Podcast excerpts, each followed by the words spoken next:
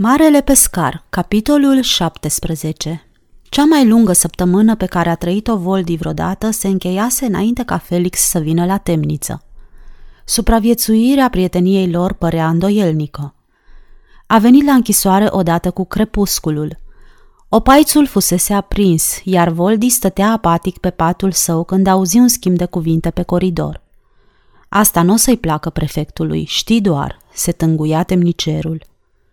Ți s-a ordonat să nu lași pe nimeni să-l vadă pe arab? Veni vocea iritată a lui Felix. Nu tocmai, recunoscut temnicerul, dar dacă tatăl tău află, mă va pedepsi. Ei, atunci e mai bine să nu-i spui. Deschide ușa acum și pleacă. Am să rămân aici vreo două ore. Urmară alte tânguieli și proteste din partea paznicului, urmate de scârțâitul metalic al cheii în vechea broască ruginită. Și Felix intră. Voldi sări în picioare și amândoi se îmbrățișară în tăcere. Îmi pare rău că n-am cum să te scot afară, spuse Felix posomorât când se așezară. Trebuia să fi fost ceva foarte urgent ca să justifice călătoria ta pe teritoriul interzis. Evident, nu tetrarhul era obiectivul tău, pentru că știai foarte bine, el se afla la Ierusalim. Felix, tu trebuie să afli adevărul și sunt gata să-ți mărturisesc totul. Iubita mea se află acolo și așteaptă vești din partea mea. Trebuie să ajung acolo neîntârziat și indiferent de consecințe. Nu am reușit, dar merită să mai încerc o dată. Iubita ta, spui. Fața lui Felix se lumină deodată cu un vădit interes. Oricine ar fi ea, ai dovedit un curaj nemaipomenit. Trebuie să fie o fată cu totul deosebită. Eu n-am întâlnit până acum o fată care să merită să intru în temniță pentru ea. Dar, cum e prea târziu să mai încerci ceva, o să-mi spui mie acum. Foarte bine, te ascult. Lui Voldi îi trebuie o oră bună pentru a istorisi toată povestea. La început încercă să explice, cu multe omisiuni intenționate, cum și de ce Fara, neasemuita fată cu sânge arabo-iudeu, se hotărâse să plece de una singură în Galileea. Pe parcurs însă, când observă încruntarea lui Felix, Voldi reveni asupra amănuntelor omise și îi povesti totul. Tulburătorul jurământ de răzbunare al farei, călătoria ei temerară și deghizările ei nu tocmai convingătoare, eșecul misiunii, refuzul ei de a se întoarce în Arabia. Când Voldi încheie istorisirea, privi atent în ochii isteții ai romanului, așteptând un semn prietenesc de înțelegere sau încurajare. Felix trase adânc aer în piept. Sunt înclinat să nu cred o vorbă din tot ce mi-ai spus, Voldi, dar povestea este mult prea fantastică pentru a putea fi inventată. Nimeni n-ar putea născoci o poveste ca asta. Fica lui Antipa, legământul de asasinare a tetrarhului Galilei, o fată de 16 ani, singură și care încă mai speră să-l ducă la îndeplinire. Ei bine, atunci ori e nebună, ori e cea mai vitează creatură din câte au existat vreodată. Dacă ai vedea-o, n-ai crede că e nebună, spuse Voldi. Iar cât privește vitejia, ea nu pune prea mare preț pe viața ei. Fara e acum o femeie fără de țară și îi pasă prea puțin dacă trăiește sau moare. Necazul este că ea știe fără îndoială și nu-și poate îndeplini angajamentul făcut și s-a rupt cu bună știință de Arabia. Știu că mă iubește, Felix, și mi-aș da bucuros viața pentru ea. Te mai întrebi de ce am mai încercat? Cu coatele sprijinite pe genunchi, Felix rămase pe gânduri, trecându-și absent degetele prin părul crilonțat. Ei, și atunci ce-i de făcut? E lesne de văzut că, în ce mă privește, eu nu pot face nimic în momentul de față, spuse Voldi privind descurajat în jurul. Dacă i-aș putea trimite măcar o scrisoare în care să-i explic de ce nu mai pot veni, dar o scrisoare din partea mea ar fi interpretată și ar putea aduce la cercetări cu privire la intențiile farei în Galileea. Am găsit, declară Felix brusc. Scrie și îi duc eu scrisoarea. Trecu un moment de tăcere până ce Voldi răspunse. Nu era firesc ca un arab sau un roman să-și arate emoția.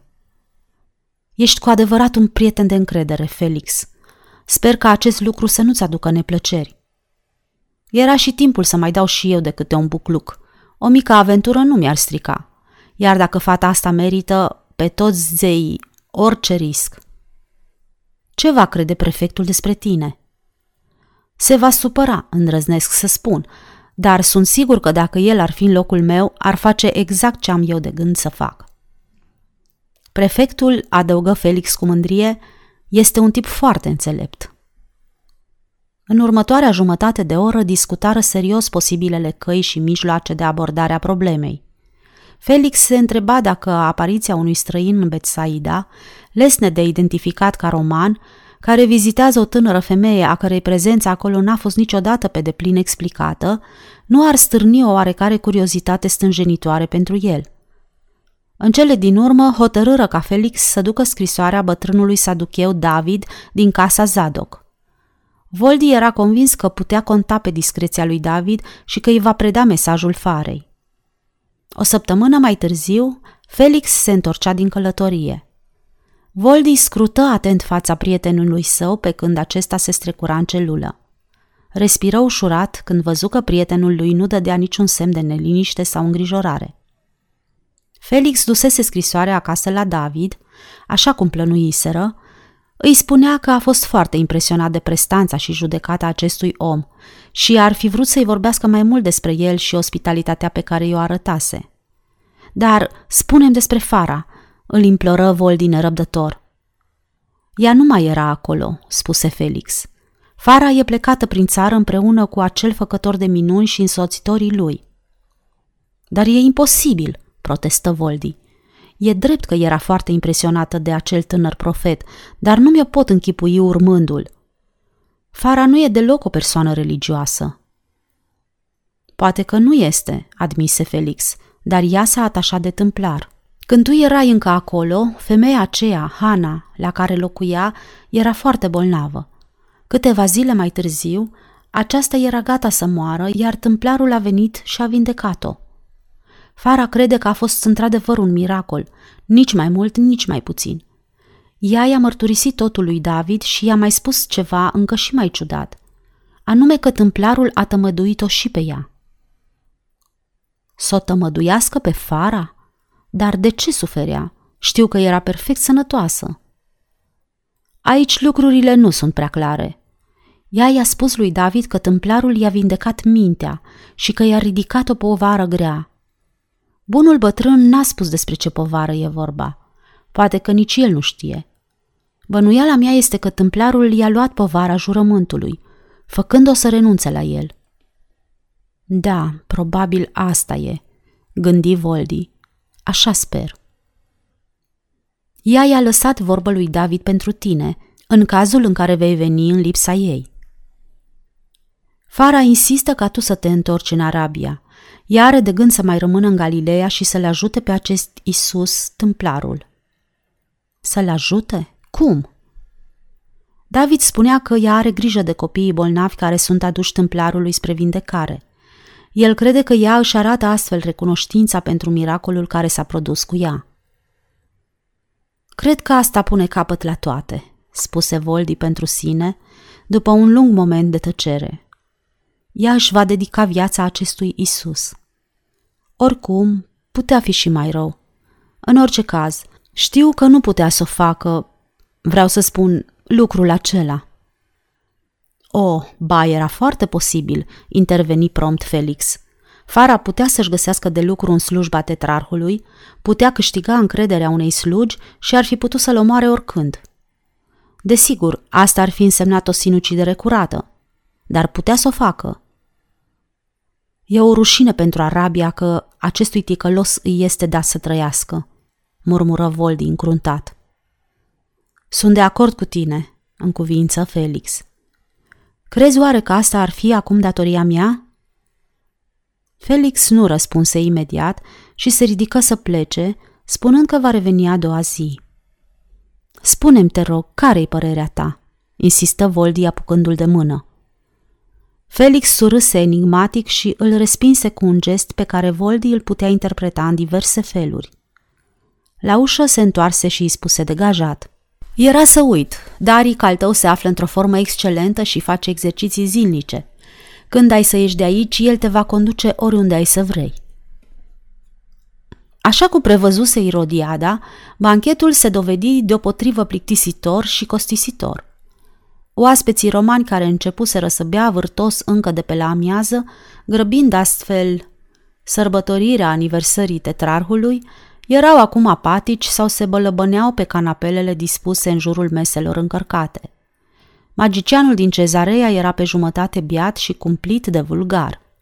Acrobații lucrau enervați de lipsa aplauzelor. Cât despre cântăreții din lăute, aceștia nu apăruseră încă. La sosirea lor către amiază, Salomea îi luase în primire după ce îi promisese tatălui ei vitreg că, împreună cu ei, îi va pregăti o surpriză. Programul încezea, oaspeții așteptând ca artiștii să se producă. Senatorul Cota căsca îngrozitor și întreba la intervale regulate. Ce mai urmează înălțimea ta? Iar Țâro sugera. De ce nu vine careva cu o cuvântare?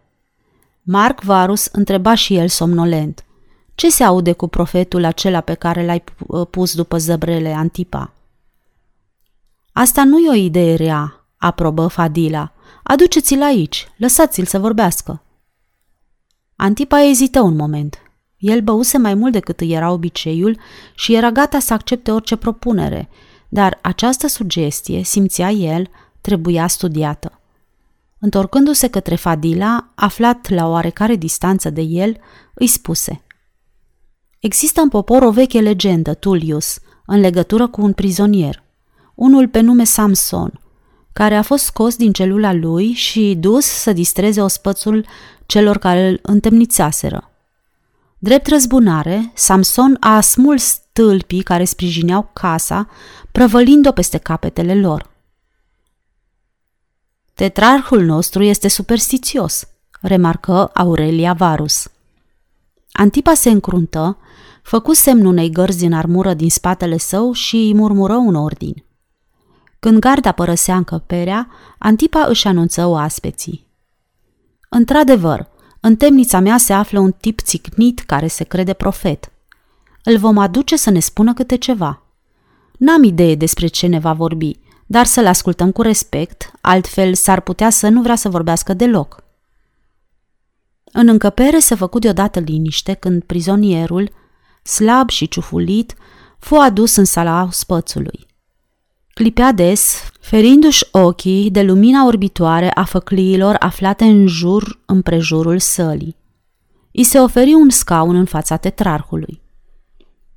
Profetule Ioan, spuse Antipa, s-a exprimat aici dorința să te auzim vorbind. Ești liber să-ți alegi subiectul. Poate te-ar interesa să afli că astăzi este aniversarea zilei noastre de naștere. Dacă dorești să folosești acest prilej pentru a-ți rosti cuvântarea, noi îți vom fi recunoscători. Și dacă ne va plăcea discursul tău, poate te vom elibera. Atmosfera era încordată, oaspeții așteptând ca pusnicul să cuvânteze. Când începu, vocea sa profundă nu exprima stânjeneală sau agitație și nici nu arăta în vreun fel că s-ar simți ridicol.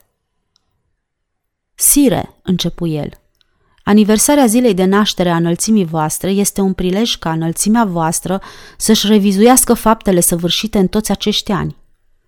Fără îndoială că acest lucru l-ar putea face mai bine oricare dintre acești înalți și talentați oaspeți prezenți, decât un umil prizonier ca mine, dar poate nu atât de sincer. Nu adesea, sire, în istoria acestei lumi nefericite, I s-a dat putere unui singur om să aducă pace celor două mari nații aflate de multă vreme în vrăjmășie.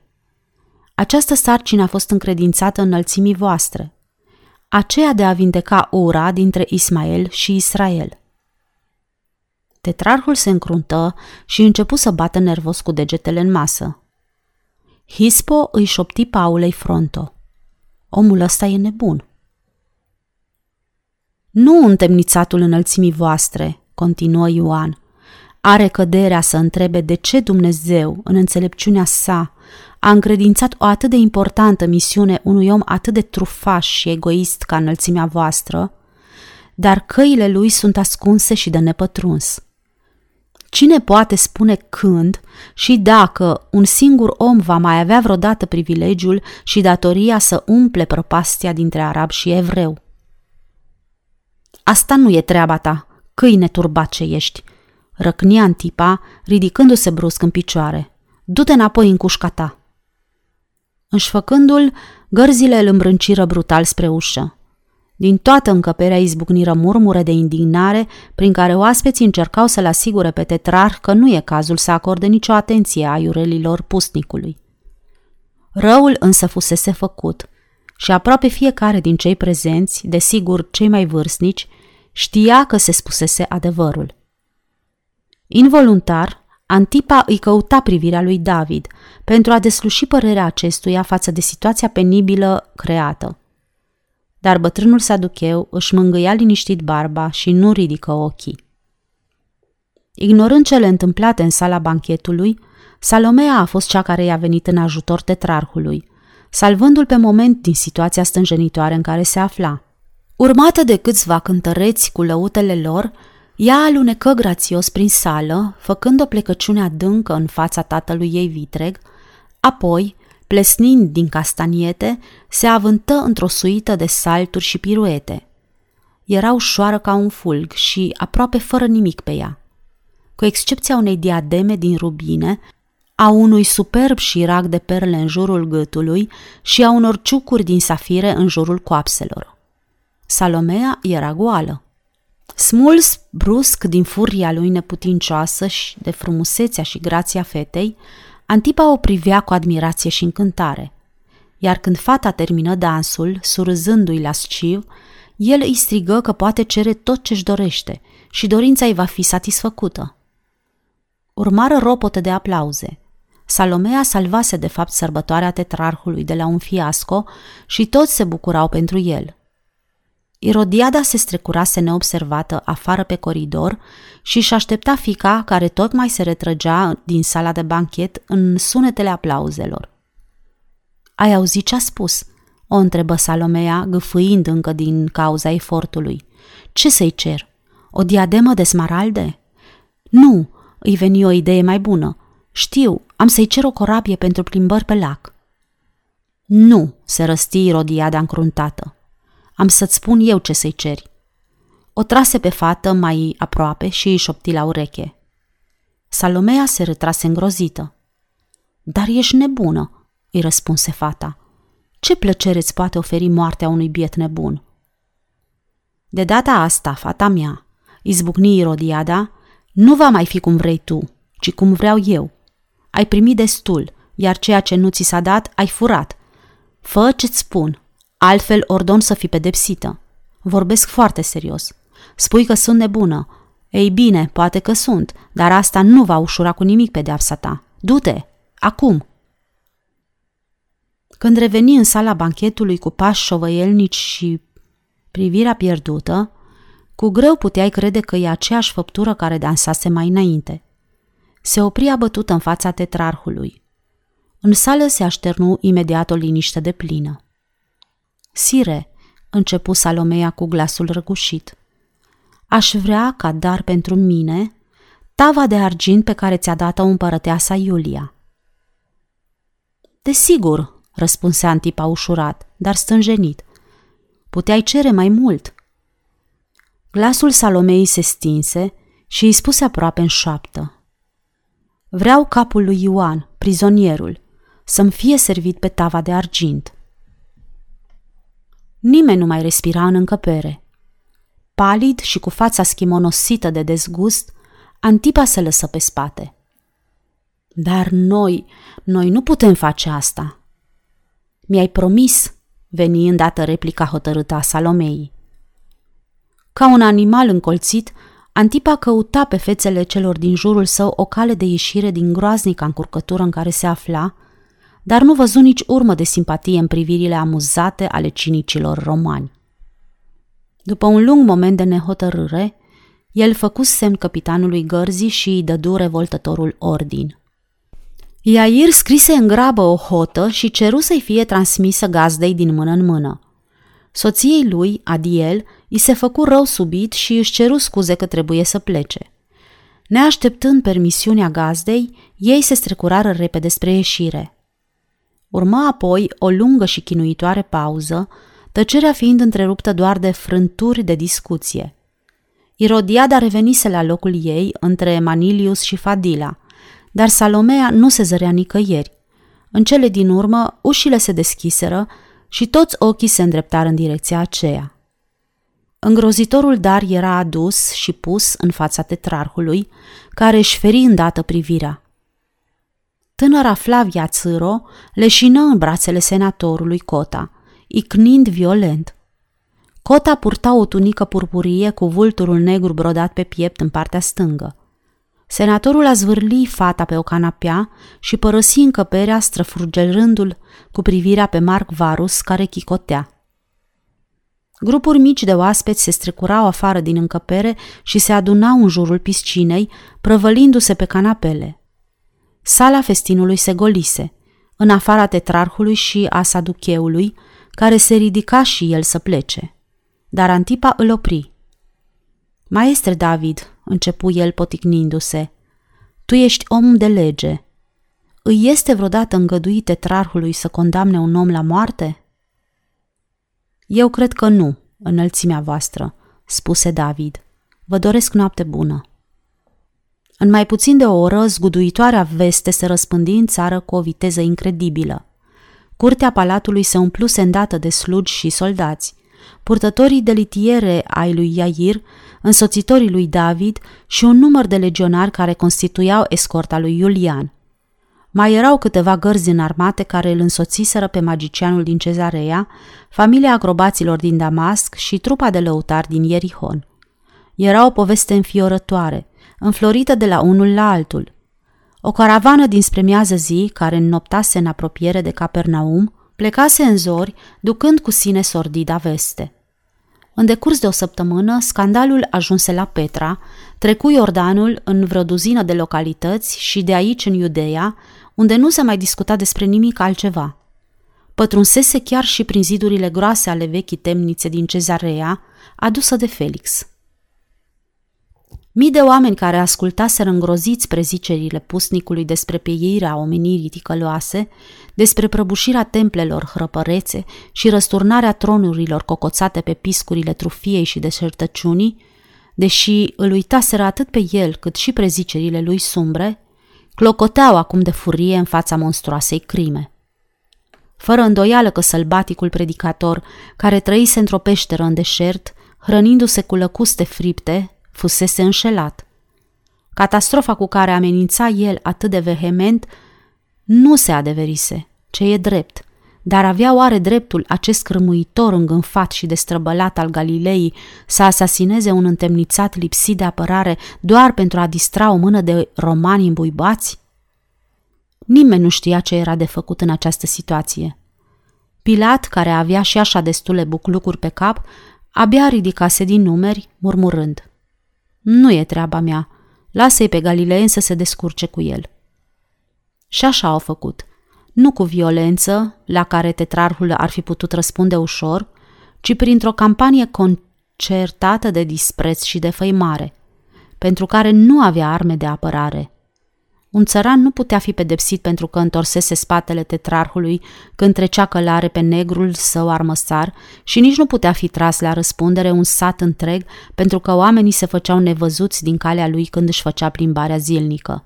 În dimineața ce urmă după rușinosul ospăț de aniversare, când îngrijitorii viei și tâmplarii s-au prezentat de vreme la lucru la noua vie și au aflat ce se întâmplase, au refuzat să mai pună mâna pe unelte și s-au adunat furioși în fața temniței, unde zăcea trupul profetului. Tetrarhul nu făcu niciun gest să aplaneze acest început de răscoală. În schimb, ordonă gărzilor să se retragă și trimise vorbă că dacă vreunul dintre prietenii mortului dorește să-i revendice cadavrul, e liber să o facă fără o preliște. Această neașteptată concesie era evident un semn că tetrarhul dorea pace – dar îndârjiții galileieni, pe bună dreptate, gândea Antipa, interpretaseră indulgența drept un semn că marele om era înfricoșat, dacă nu cuprins de remușcări.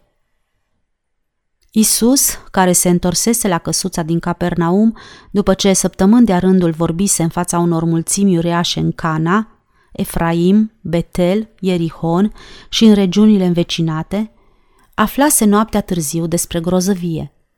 Andrei fu acela care îl trezi cu vestea cu tremurătoare. Apoi, la revărsatul zorilor, Petru venise într-un suflet din Betsaida, își trăsese un scaun lângă patul lui Isus și îi repetase toată povestea. Îl îngroapă în după amiaza asta, stăpâne, în cimitirul din Betsaida.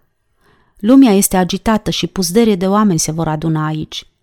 Ioan este de părere că ar fi bine să le spui câteva cuvinte de îmbărbătare acolo, la groapă.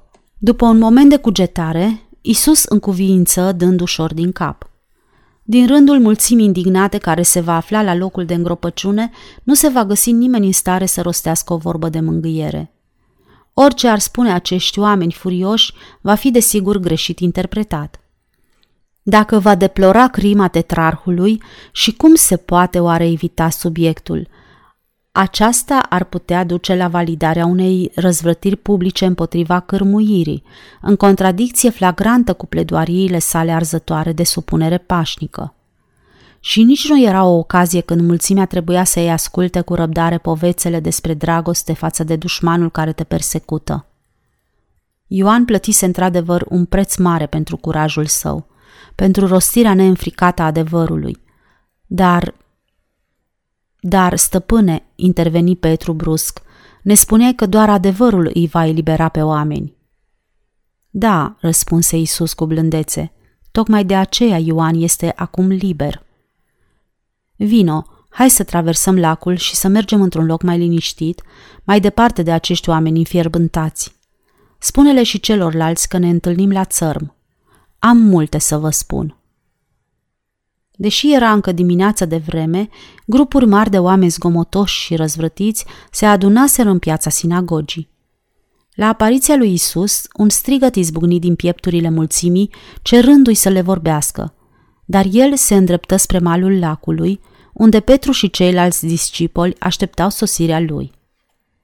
Uimiți de neașteptata eschivare a tâmplarului de la care așteptau sfaturi în momente critice, Oamenii urmăreau cele trei bărci împrumutate care înaintau spre corăbile părăsite ale lui Petru, unde pasagerii lor se îmbarcau pe Sara. Pânzele fusese îndată ridicate și mica navă se depărta încet de sora sa mai mare.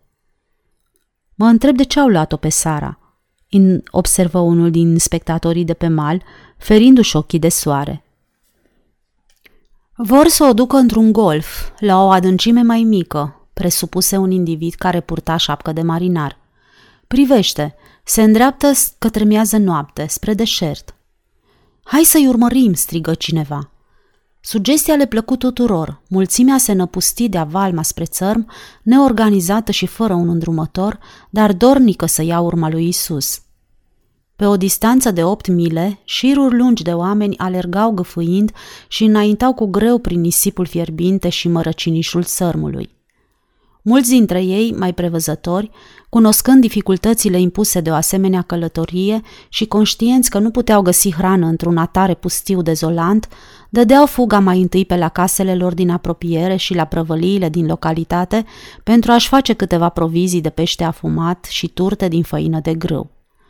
Către jumătatea după amiezei, cinci mii de oameni istoviți, cu răni în tălpi, cu sandale distruse și haine sfâșiate, îl găsiră pe Isus și grupul său. Erau atât de sfârșiți încât nimeni nu mai avea forța necesară să strige sau să urască pe cineva. Marele pescar preluă imediat comanda. Cu vocea lui răsunătoare le ordonă să se așeze cât mai aproape la oaltă în semicerc, cu fața la duna de nisip pe care se aflau Isus și discipolii săi. Isus nu se ridică să le vorbească până nu se domoli și ultimul om. Liniștea coborâ în sfârșit asupra mulțimii, în așteptare, când glasul său blând se revărsă asupra lor cu vorbe de mângâiere. El spunea că îi socotește ca pe o mare familie de frați și surori, istoviți și împovărați, care au venit la el pentru o dihnă. Nu străini, ci bărbați și femei de același sânge, toți copiii Tatălui Ceresc. Nu adunați la oaltă din dorința aprică de răzbunare – ci înrudiți prin mila unuia față de celălalt. Și în timp ce glasul său liniștit continua, o minune era pe cale de înfăptuire. Fiecare simțea că face parte cu adevărat din această mare familie și că putea conta pe cel de lângă el. Când Isus își încheia cuvântarea, umbrele munților de la răsărit se alungeau. Eliberată din vraja care o ținuse liniștită și neclintită, mulțimea a început să se miște, fiecare îndreptându-și spatele și respirând mai în voie. Și acum trebuiau să plece? Le era foame. În oricare altă împrejurare, cei prevăzători care își aduseseră cu ei hrană nu ar fi ezitat să o mănânce în prezența celor înfometați ca și ei, dar mai puțin prevăzători, însă aproape nimeni nu îndrăzni să se atingă de bucatele aduse și fiecare îl privea pe celălalt, în tăcere, cu coada ochiului. Însoțitorii lui Isus discutau în șoaptă. L-au rugat și pe el să vină să se sfătuiască. După fețele lor se vedea că sunt tulburați. Dar Isus nu părea deloc îngrijorat de situația creată. Dați-le de mâncare. Cu ce să-i hrănim, stăpâne? Îl întrebară ei stânjeniți. Chiar dacă am avea cu ce să cumpărăm atâta hrană, n-am găsit de unde să o procurăm. Cei aflați în apropiere își lungeau gâtul să deslușească mai bine ce discutau. Un băiețel, care auzise despre ce era vorba, se desprinse din mulțime și veni spre ei cu un coșuleț de a, cu de alegurii pe care îl înmână lui Isus. Acesta mulțumi și, ridicându-l, se adresă oamenilor. Acum vom avea hrană pentru cina noastră. Toți râseră și era prima oară în ziua aceea când o făceau. Ridică mâna, cerând să se facă liniște, și cu capul plecat se rugă, mulțumindu-i lui Dumnezeu pentru hrană și pentru inima generoasă a copilului care a vrut să-și împartă mâncarea cu vecinii săi. Apoi, rupând în bucățele mici cele cinci turte ale copilului și cei doi pești, el le spuse discipolilor săi să le împartă mulțimii. Cu priviri sfioase, bărbații și femeile care își aduseseră cu ei hrana, scoaseră proviziile și începură să le împartă printre oameni, urmând astfel exemplul băiețelului. Era o zi a minunilor. Lumea începea acum să se subțieze – după amiaza era înaintată, iar cerul înspre miază noapte se întuneca. Oamenii erau nerăbdători să se întoarcă la casele lor. Acum cred că știu de ce stăpânul ne-a adus aici, îi spuse Andrei în taină lui Bartolomeu. Ai dreptate, Andrei, răspunse istețul bătrân. Știa că lumea îl va urma și a vrut să dea ocazia acestor capete înfierbântate să se potolească și să se mai gândească și la altceva decât la ura lor față de Antipa, adăuga Andrei. Iar când vor ajunge acolo, ei se vor fi liniști de tot. Asta e sigur. Da, Bartolomeu arătă în direcția unui nor amenințător. Și sunt sigur că se vor liniști încă și mai mult înainte de a ajunge în Capernaum. Prezicerile bătrânului se dovediră corecte. Drumul de-a lungul coastei era nevoios iar noaptea avea să fie cea mai grea din câte își putea aminti cineva. Furtuna răsturnase Sara. În timp ce ciudata întâmplare a hrănirii celor cinci mii de oameni cu conținutul unui coșuleț de merinde avea loc în pustiu, doar o mână de locuitori ai Betsaidei îi îngropau trupul lui Ioan în cimitirul satului, alături de părinții săi, plecați de mult de printre cei vii. Plăpându-l rabin Elimelech, cu glas tremurând, intona o străveche rugăciune pentru pacea sufletului profetului. Esther, care se întorsese cu o zi înainte din misiunea în care se avântase cu atâta înflăcărare, mai zăbovi împreună cu Hana la groapă, acoperind-o cu flori din grădina acesteia. Așa se face că în Galileea nu a avut loc nicio revoltă, însă atitudinea oamenilor față de tetrarh și casa lui, precum și față de oaspeții săi păgâni, devenise de nesuportat fără să mai aștepte sosirea corăbiei imperiale Augusta, care avea să-l îmbarce peste o lună, Antipa își organiză suita și plecă într-o dimineață spre cezarea, sperând să fie suficient de norocos să găsească un vas care să-l ducă la Roma. De data aceasta, pe străzi nu se mai zărea nimeni care să caște gura la trecerea cortegiului. Din fericire pentru chinuitul tetrarh, tocmai când se pregătea să părăsească Tiberia, o jalnică corabie de mărfuri, Ostia, era pe punctul de plecare și descărca ultima cantitate de cupru cipriot pe unul din noile chei din Cezarea, urmând să ridice ancora în câteva zile. Printre cei care alcătuiau micul grup de călători care debarcaseră de pe Ostia, se afla și Sergius, prefectul. Capitanul Malus era pe chei și își întâmpină superiorul cu un călduros salut de bun venit. Ce mai face Felix?" îl întrebă prefectul. Foarte bine, domnule, este nerăbdător să vă vadă. Însingurat, cred, presupuse Sergius. Cum și-a petrecut timpul? Călărește, domnule, raportă capitanul și îl vizitează adesea în temniță pe tânărul arab Voldi. Asta nu-mi place, Malus, spuse Sergius încruntat. Nu trebuia să-i permiți. Eu l-am închis pentru că nu mi-a respectat ordinele și fiul meu îl vizitează. Asta nu vreau. Dacă toate astea ajung la urechile tetrarhului... Malus protestă mai mult de formă, spunându-i că nu existau instrucțiuni care să interzică vizitator la închisoare.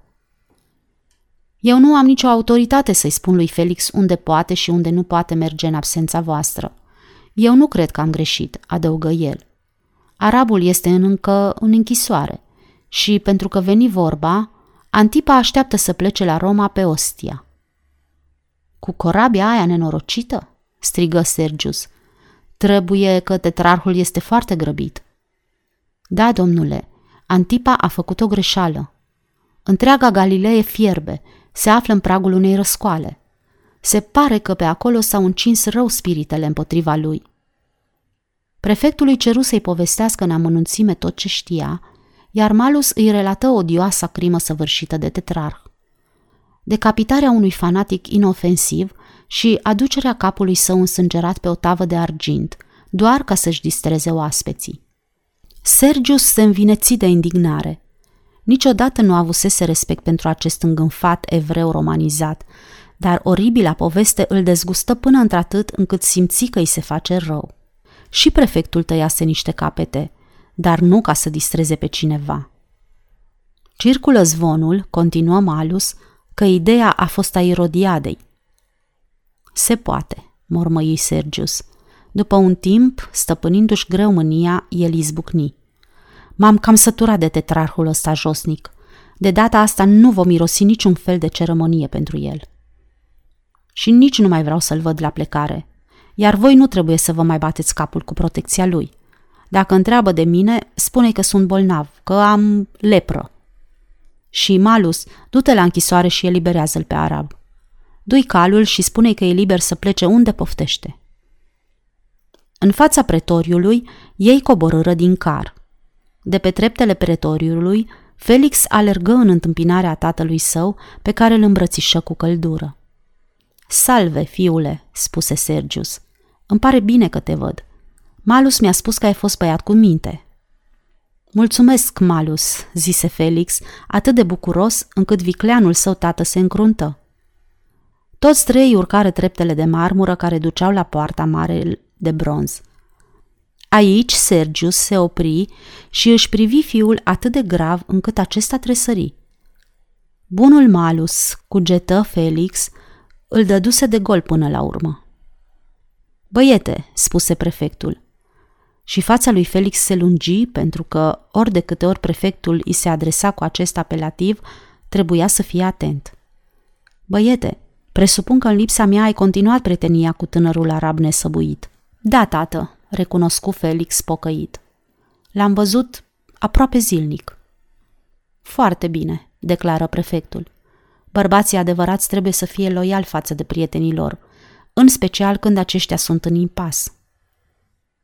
Felix respira adânc și clipi de câteva ori înainte să încerce un zâmbet de ușurare. Tocmai i-am ordonat capitanului Malus să le libereze, continuă Sergius. Poate ai vrea să-i duci chiar tu vestea că e liber să plece unde dorește. Luă un stilus și scrijeli o notă către temnicer pe care i-o înmână fiului său. Sunteți foarte bun, domnule, băigui Felix. Mulțumesc. Pot pleca acum? De ce nu? Prefectul și capitanul gărzii intrară în pretor și lui Felix îi se păru că aude o chicoteală, dar nu mai privind răd și se duse direct la grajduri. La închisoare, Voldi rămase uluit când Felix, într-o stare de exaltare și cu respirația întretăiată, năvăli în celulă. Vestea bună fu îngăimată atât de incoerent încât au fost necesare câteva momente bune înainte de a se putea înțelege ceva. Apoi cei doi tineri se îmbrățișară, chiuiră de bucurie și iar se îmbrățișară. După alte câteva momente, prizonierul era afară, ferindu-și privirea de strălucirea neobișnuită a soarelui și bătându-l afectuos pe Daric pe crupa lucioasă. Și acum încotro?" îl întrebă Felix, întristându-se brusc. Am fost atât de fericit să te văd liber, încât nici n-am avut timp să mă gândesc că mă părăsești. Ai să-mi lipsești, Voldi. Și tu mie, Felix, răspunse Voldi adânc mișcat. Ceva îmi spune că trebuie să mă întorc în Arabia și să-mi înștiințez regele. El are dreptul să afle ce s-a întâmplat cu Fara, ca și credincioasa Ione. Apoi vreau să-mi văd familia. Dar sper că te vei întoarce. Fără îndoială, răspunse Voldi. Regele Zendi va consimți să revin, probabil cu o misiune specială. Pot să știu și eu despre ce e vorba? Desigur. Vreo afacere delicată? reflectă Felix. Da, s-ar putea, admise Voldi. Încălecară și se întoarseră la Domus Agripa, unde Voldi își lăsase câteva lucruri personale. Dacă aș putea face ceva pentru tine vreodată, dacă te vei afla într-o încurcătură, dacă vei simți cândva nevoia unui prieten, nu există nimeni pe lume în care să am mai mare încredere, Felix, dar asta e o treabă de unul singur și strict de natură arabă. Voi încerca să fiu atent, adăugă el. Să fii atent, îl îngână Felix ironic. Asta sună caragios din gura ta.